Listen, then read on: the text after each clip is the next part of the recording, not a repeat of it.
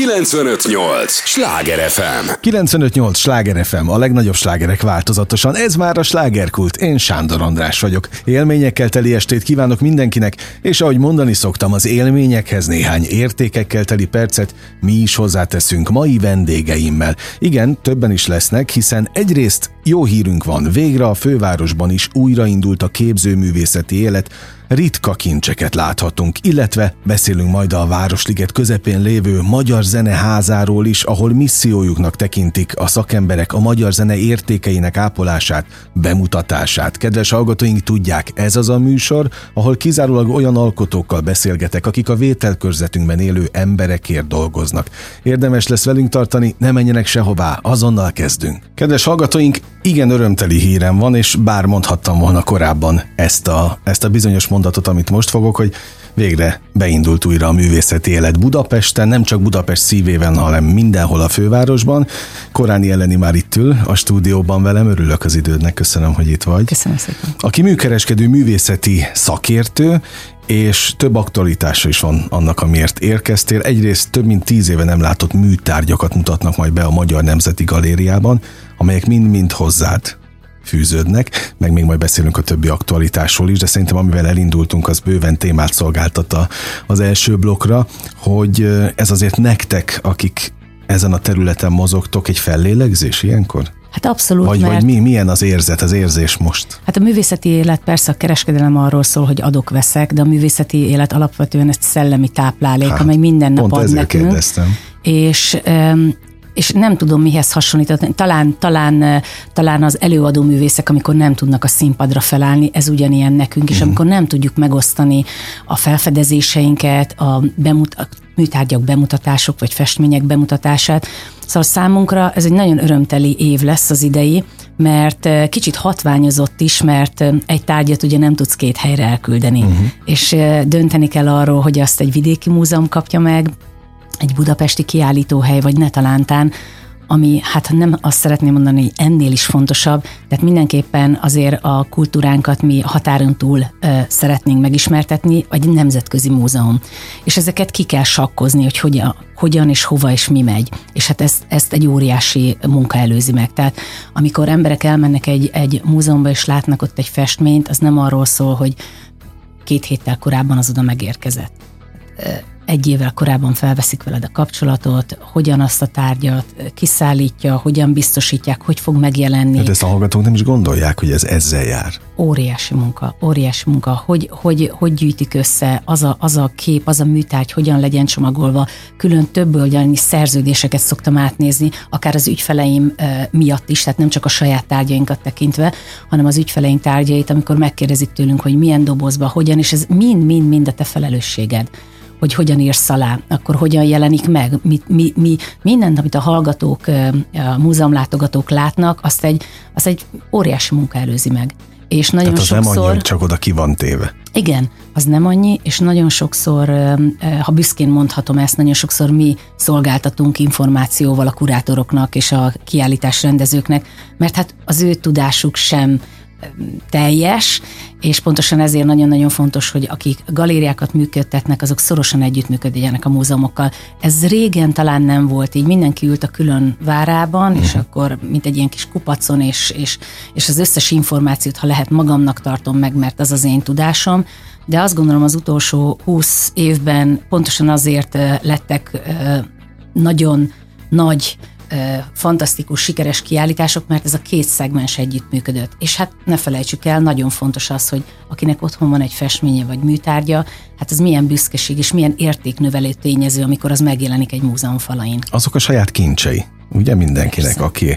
De most olyan kincset mutattál az előbb, amíg nem forgott a nem létező kamera, mert itt nincs kamera, de a mikrofonok nem éltek, hogy itt Budapest szívéből előkerült egy, egy egészen exkluzív, ha már kincsekről beszélünk, mert azok között is vannak exkluzív dolgok, ezt meséld el kérlek, mert a pesti Broadwayről van szó, ott volt egy nagyon legendás, hát én Nagymező utcai mulatóként ismertem, mint Arizona, na és akkor a többi már a te az én asztalom. Tényleg, nagyon sok éve felépítettem egy hatalmas kerámia gyűjteményt, nem is tudom, háromszáz darabot számlál, egy híres művésznő, aki úgy szintén elhagyta a második világháború után Magyarországot.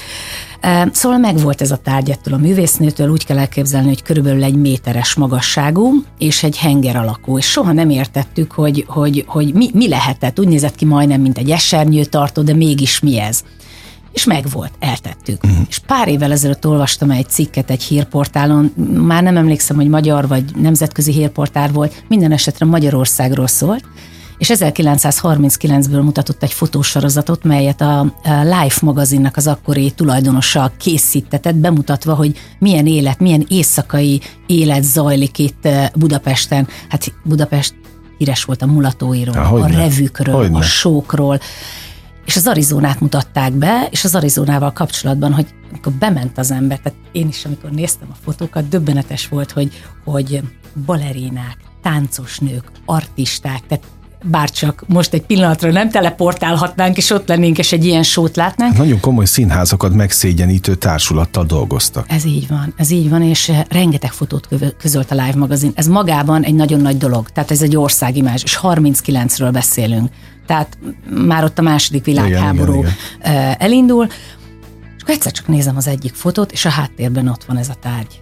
És ennek a tárgynak testvérdarabjai, amit oda készítettek. Uh-huh. Ez egy elem volt, amit a, az asztal mögött, ahol ültek egy ilyen bárasszal, vagy egy ilyen, nem tudom én, mint egy mulatót elképzelünk, körbeülték az emberek, és mögöttük volt, és Ádám és Éva e, egymás felé hajolt, tehát hogy még két figura is ki van mintázva.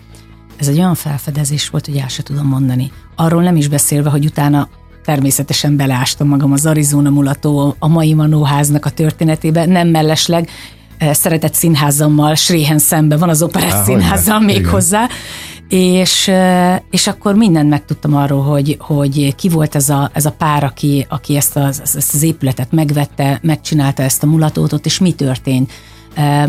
Ugye, ha kimondjuk, hogy második világháború, és ezerkilencszáznegyvennégy, szerintem nincs olyan magyar ember, akinek e, ne jelentene ez az évszám e, egy, egy szívdobbanást, mm. hogy mi történt tavasszal, nyáron, télen. Tehát ha azt mondjuk ki, hogy ezerkilencszáznegyvennégy decemberében volt az utolsó revűsó, akkor elképzelhetetlennek tartjuk, hogy egy háború kellős közepén, amikor hullanak a bombák, itt még revűsót tartanak egy, igen, egy igen. ilyen helyen. De hát ez történt. Hm.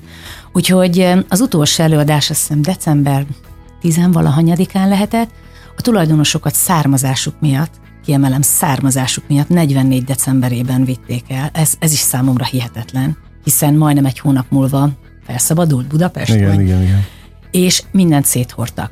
Nincsen egyetlen egy tárgy ebből a legendás Arizona mulatóban, kivéve ezt, úgyhogy most a Magyar Nemzeti Galériában tíz nap múlva nyílik az Art Deco kiállítás, és annak kapcsán fel fognak építeni, ahogyan én tudom, egy külön termet, ahol e, plakátok lesznek, és ez az egész revűvilág, és e, e, harmincas évek e, dekadens világa fog e, e, megjelenülni, és ott lesz ez a, ez a hatalmas nagyméretű. Hát kerámiának már nem nevezném, maximum az anyaga az, mint egy térplasztika, inkább így mondom. De azt mondtad, hogy bele ástad magad igen. ebbe a történelembe. Ugye ebből volt film is.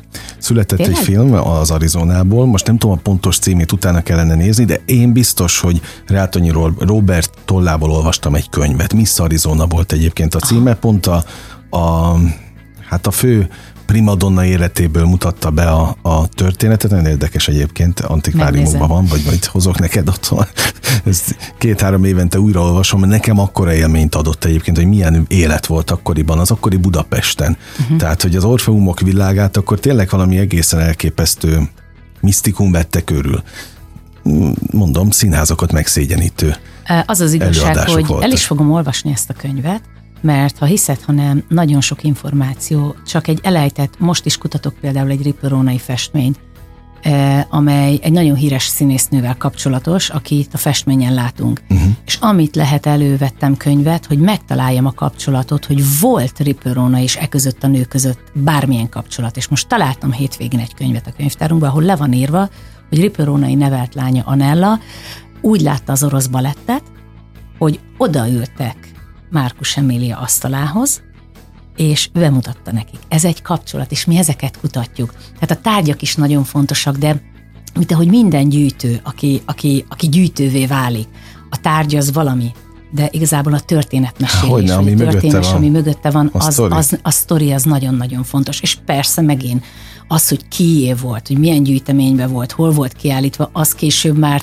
már, már pénzbe mérhető módon, ugye, realizálódik a jövőben. Most nem akarom azokat a, az unalomig ismert közhelyeket pufogtatni, hogy ha a tárgyak mesélni tudnának, de egyébként mekkora igazság van bennük, nem? Hogy miket láttak, éltek át ezek a tárgyak. Nekem van egy mottóm, amit Csenkei Éva, a híres rónai szakértő mondott, amikor több mint tíz évvel ezelőtt az Iparművészeti Múzeumban volt egy nagy kiállítás, és együtt írtuk a kerámia szekciót, és amikor próbáltuk megállapítani a tárgyaknak a korát, meg hogy mikor lehet, akkor Én, én, én nem értettem összefüggéseket, és akkor azt mondta nekem Éva, egy nagy gondolkodó, azt mondta, hogy Eleni, a tárgyak nem hazudnak.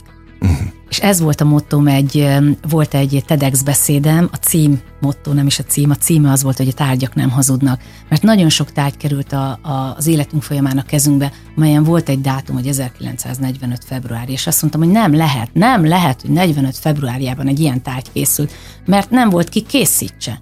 Nem volt ezüst, mert éhínség volt. Akkor hogy készülhet egy nagy ezüst méretű tál? És akkor fogod a tárgyat, és azt mondod, hogy visszatekintve, akárhogy nézel a történelemre, persze elolvasol dolgokat, de ahogy Voltaire mondta, van egy film, így kezdődik, a történelem csak mese, amelyben megállapodtak. Lehet, de egy biztos, amikor a tárgyat a kezedbe tartod, na az mondja el az, az igazságot. Más, igen. Az más. Még mint elképesztő lélektana van a te hivatásodnak, szerelmednek, szenvedélyednek, mindnek nevezzem.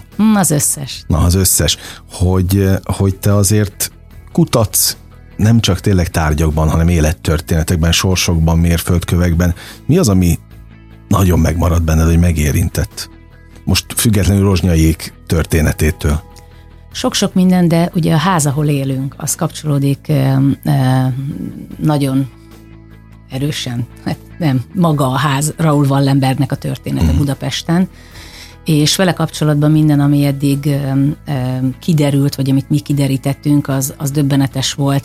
E, egyrészt, e, egyrészt látni megint ezeket, a, ezeket a, amit az imént elmondtam, hogy nem volt minden fekete vagy fehér. E, Döbbenet látni, hogy teljesen mindegy, hogy ezerkilencszáznegyvennégyet írunk, vagy kétezer-huszonegyet, mennyire a gazdasági érdekek, vagy bármifajta érdekek kapcsolatot felülírnak e, e, döntéseket, és ezeket, e, ezeket olvasni, e, nem tudom, nekem, e, nekem ez egy, ez egy hobbi, én ezt szeretem, a történetmesélés, nem csak én magam vagyok egy nagy történetmesélő, hanem szeretem, valószínűleg ez az, ami ebben a szakmában és a tárgyakon kívül engem megfogott, hogy sokat beszélgetni azokkal, akik megélték a történelmet, vagy akik hozzá tudnak adni az én szempontomból a mindennapjaimhoz. Most formálták is. Igen, mert azt gondolom, hogy a, hogyha visszatekintünk, azért, mert a régmúlttal foglalkozunk, sokszor a szememre vetik, illetve nem is vetik a szememre, hanem mindig megkérdezik, hogy a maga művészettel foglalkozik, kortárs művész, ugye? Hát nem, uh-huh. nem, mert rám néznek, azt mondják, hogy biztos egy egy relatíve fiatalabb ember, az biztos csak kortárs művészettel foglalkozhat. Én hiszek abban, hogy a múltunkat ismerni kell. Én hiszek abban, hogy ahhoz, hogy tudjuk, hogy most kik vagyunk, és az, hogy bármit is át tudjunk adni a gyermekeinknek, tisztelni kell és ismerni kell a múltunkat. És nagyon nagy lehetőség ez itt nekünk Magyarországon a férjemmel, aki osztrák, hogy amit elénk sodor az élet, ez persze nem olyan, hogy, hogy hú, én most ezt ki akarom kutatni. Lehetne ilyen gondolatom, de úgyis más történik másnap, mert egy másik tárgy fog, fog előbukkanni.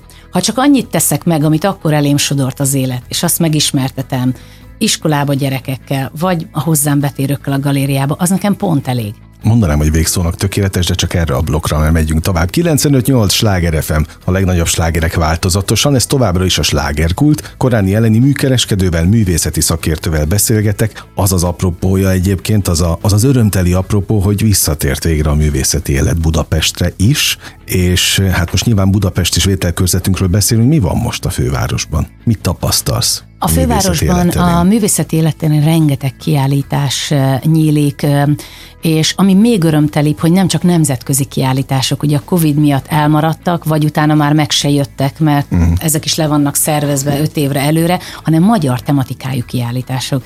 Nemrég volt ugye a Szinyei Merse Pálnak az életmű kiállítása a Magyar Nemzeti Galériába, Hát ha nem megyek el mindig a megnyitón, akkor rájövök, hogy utolsó nap, amikor elmegyek, nagyon rosszul teszem, mert hát nem tudom én, stadionnyi ember van, de örömteli is ezt látni. De mindig látni. Az utolsón?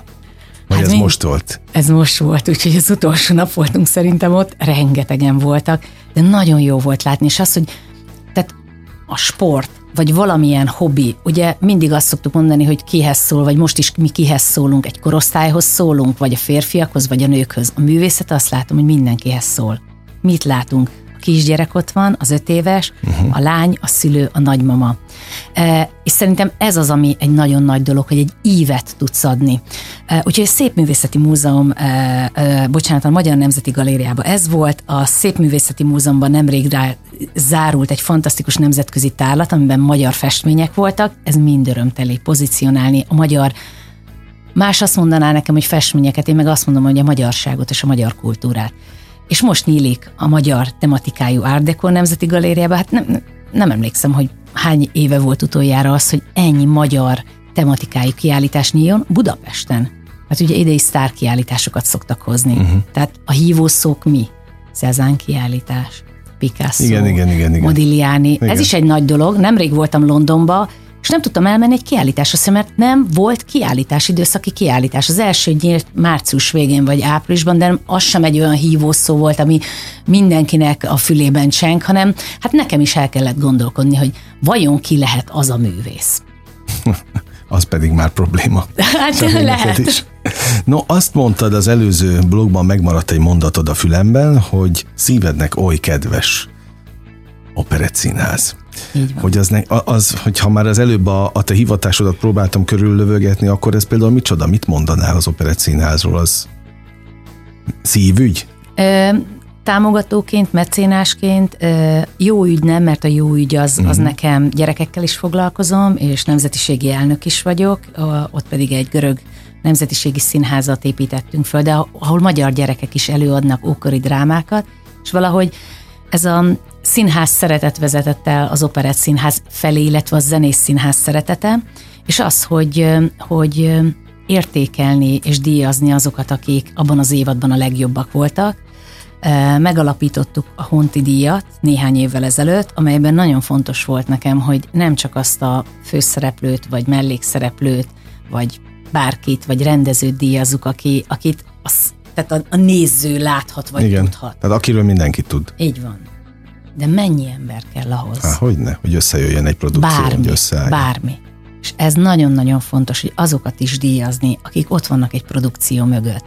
A fuvolást, a nem tudom én hátul, aki a színpadtechnikát kezeli, a portozót, nagyon-nagyon sok ember van. És ebben én láttam egy, egy, egy nagyon szép kezdeményezést erre felhívni a figyelmet, illetve, hogy a művészeket méltóképpen megünnepeljük és megtiszteljük. Ezt nem tudom, elmondtuk-e, de Honti díj. Honti díj. Ugye? Honti díj.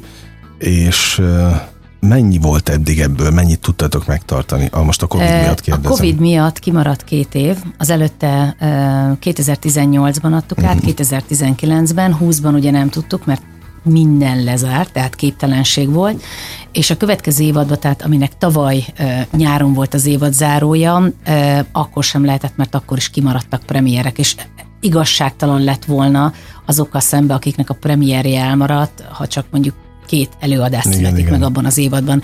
Ellenben gondoskodtam, gondoskodtam, e, talán ez a jó szó, igen, nem felejtettem el a színházat, a Covid idő alatt se. Az első voltam, aki még mielőtt a lezárások elindultak, a levegőben éreztem, hogy ez egy milyen probléma lesz, és mire lehet ennek a színháznak szüksége, úgyhogy nagyon sok Covid-tesztet vásároltunk, még akkor, amikor nem is tudom, tíz ezer forintba uh-huh. került per darab. Na most hát egészen az elején? Hát egészen az elején. Most már ezek a tesztek kerülnek négyezer forintba, vagy háromezer-ötszáz forintba, úgyhogy... Az első, az első ö, ö, teszteléses akció a Marica grófnőnek a premierjével volt összefüggésben, azért tudták ezt az előadást akkor bemutatni, mert ezekkel a tesztekkel folyamatosan mindenkit hmm. teszteltek, és aztán volt még egy ilyen kör nekifutás ennek.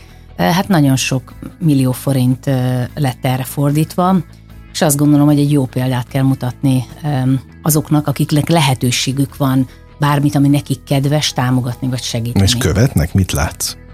Igen, követnek. Tehát vannak követők ilyen szempontból. Igen, csak nem biztos, hogy mindenki, Igen, és ez nem is baj, nem biztos, hogy mindenki szeretné ezt felvállalni, akár névvel, akár arccal, uh-huh. de ez nem baj, mert a cél a legfontosabb. Támogathatsz te egy színházat, támogathatsz egy, egy, egy nem tudom én, gyerekekkel kapcsolatos, támogathatsz az unicefet, bármit. Nem kell, hogy, hogy, hogy, hogy, hogy mindenki tudja ezt rólad, nem szükséges, a lényeg, a cél mindig, hogy ez megtörténjen. Úgyhogy voltak, voltak olyanok, akik mellém álltak. De természetesen ez folyamatos munka, úgyhogy folyamatosan várom én is azokat, akik, akik emellé még oda tudnak állni. Mert egyedül kevés lennél hozzá? Ö, azt gondolom, hogy a, a, a díjhoz, és a, van egy pénzdíj is, ahhoz nem, de, de nem hiszem azt, hogy hogyha az ember valamit jó példával szeretne járni, nem akarom azt az érzetet kelteni, hogy én itt vagyok, én eldöntöttem, én nekem megvan erre a pénzem, és én ezt csinálom. Nem.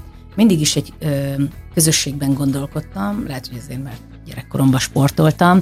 Számomra mindig egy, egy siker, az mindig egy közösségi siker. Uh-huh. Úgy ö, a munkában, mint a családban, vagy mint a Honti díjjal kapcsolatban. Nekem nagyon fontos, hogy más emberek is ebben részt vegyenek, vagy érezzék ennek a zamatát, hogy milyen segíteni, vagy, vagy ha nem is a szót magát, mint segíteni. Milyen az, ha látod, hogy valaki örül valaminek, amit te teremtettél, alkotni? Jó, de egy nemes feladat most abban.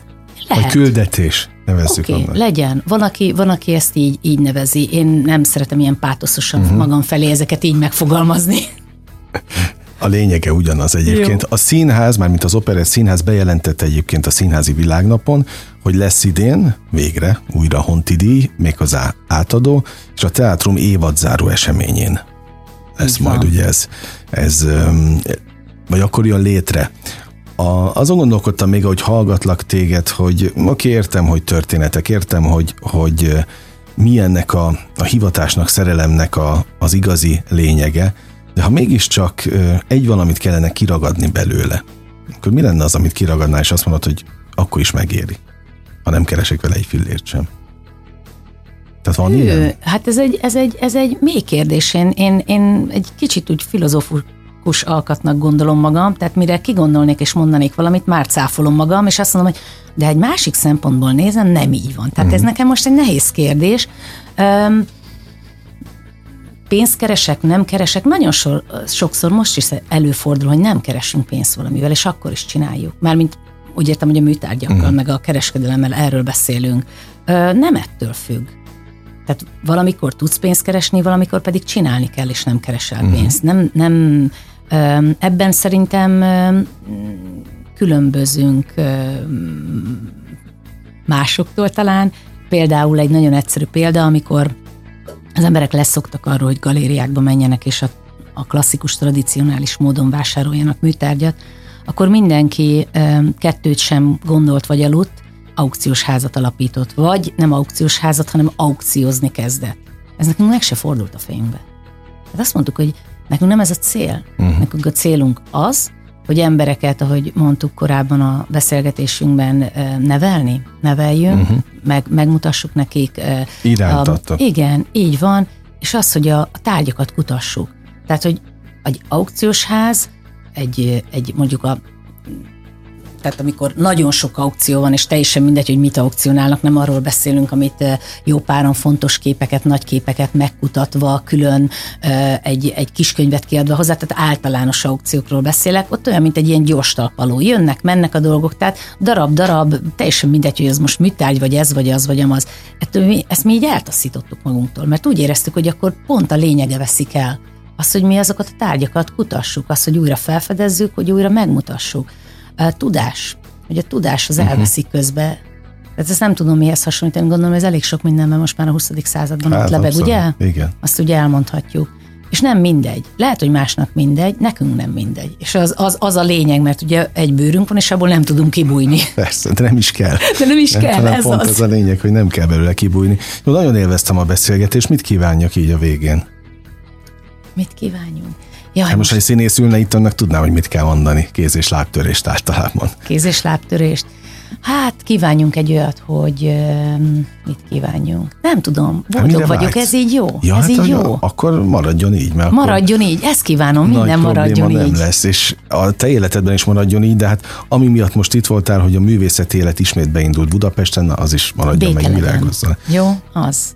és legyen béke, béke. Legyen béke. Köszönöm az idődet. kilencvenöt nyolc Sláger ef em, a legnagyobb slágerek változatosan. Ez a Slágerkult. Korányi Elenivel, műkereskedővel, illetve művészeti szakértővel beszélgettem. Ne menjenek sehová, hiszen azonnal jövünk a következő résszel. Újabb izgalmas vendéggel és újabb izgalmas helyi témával. kilencvenöt nyolc Sláger ef em.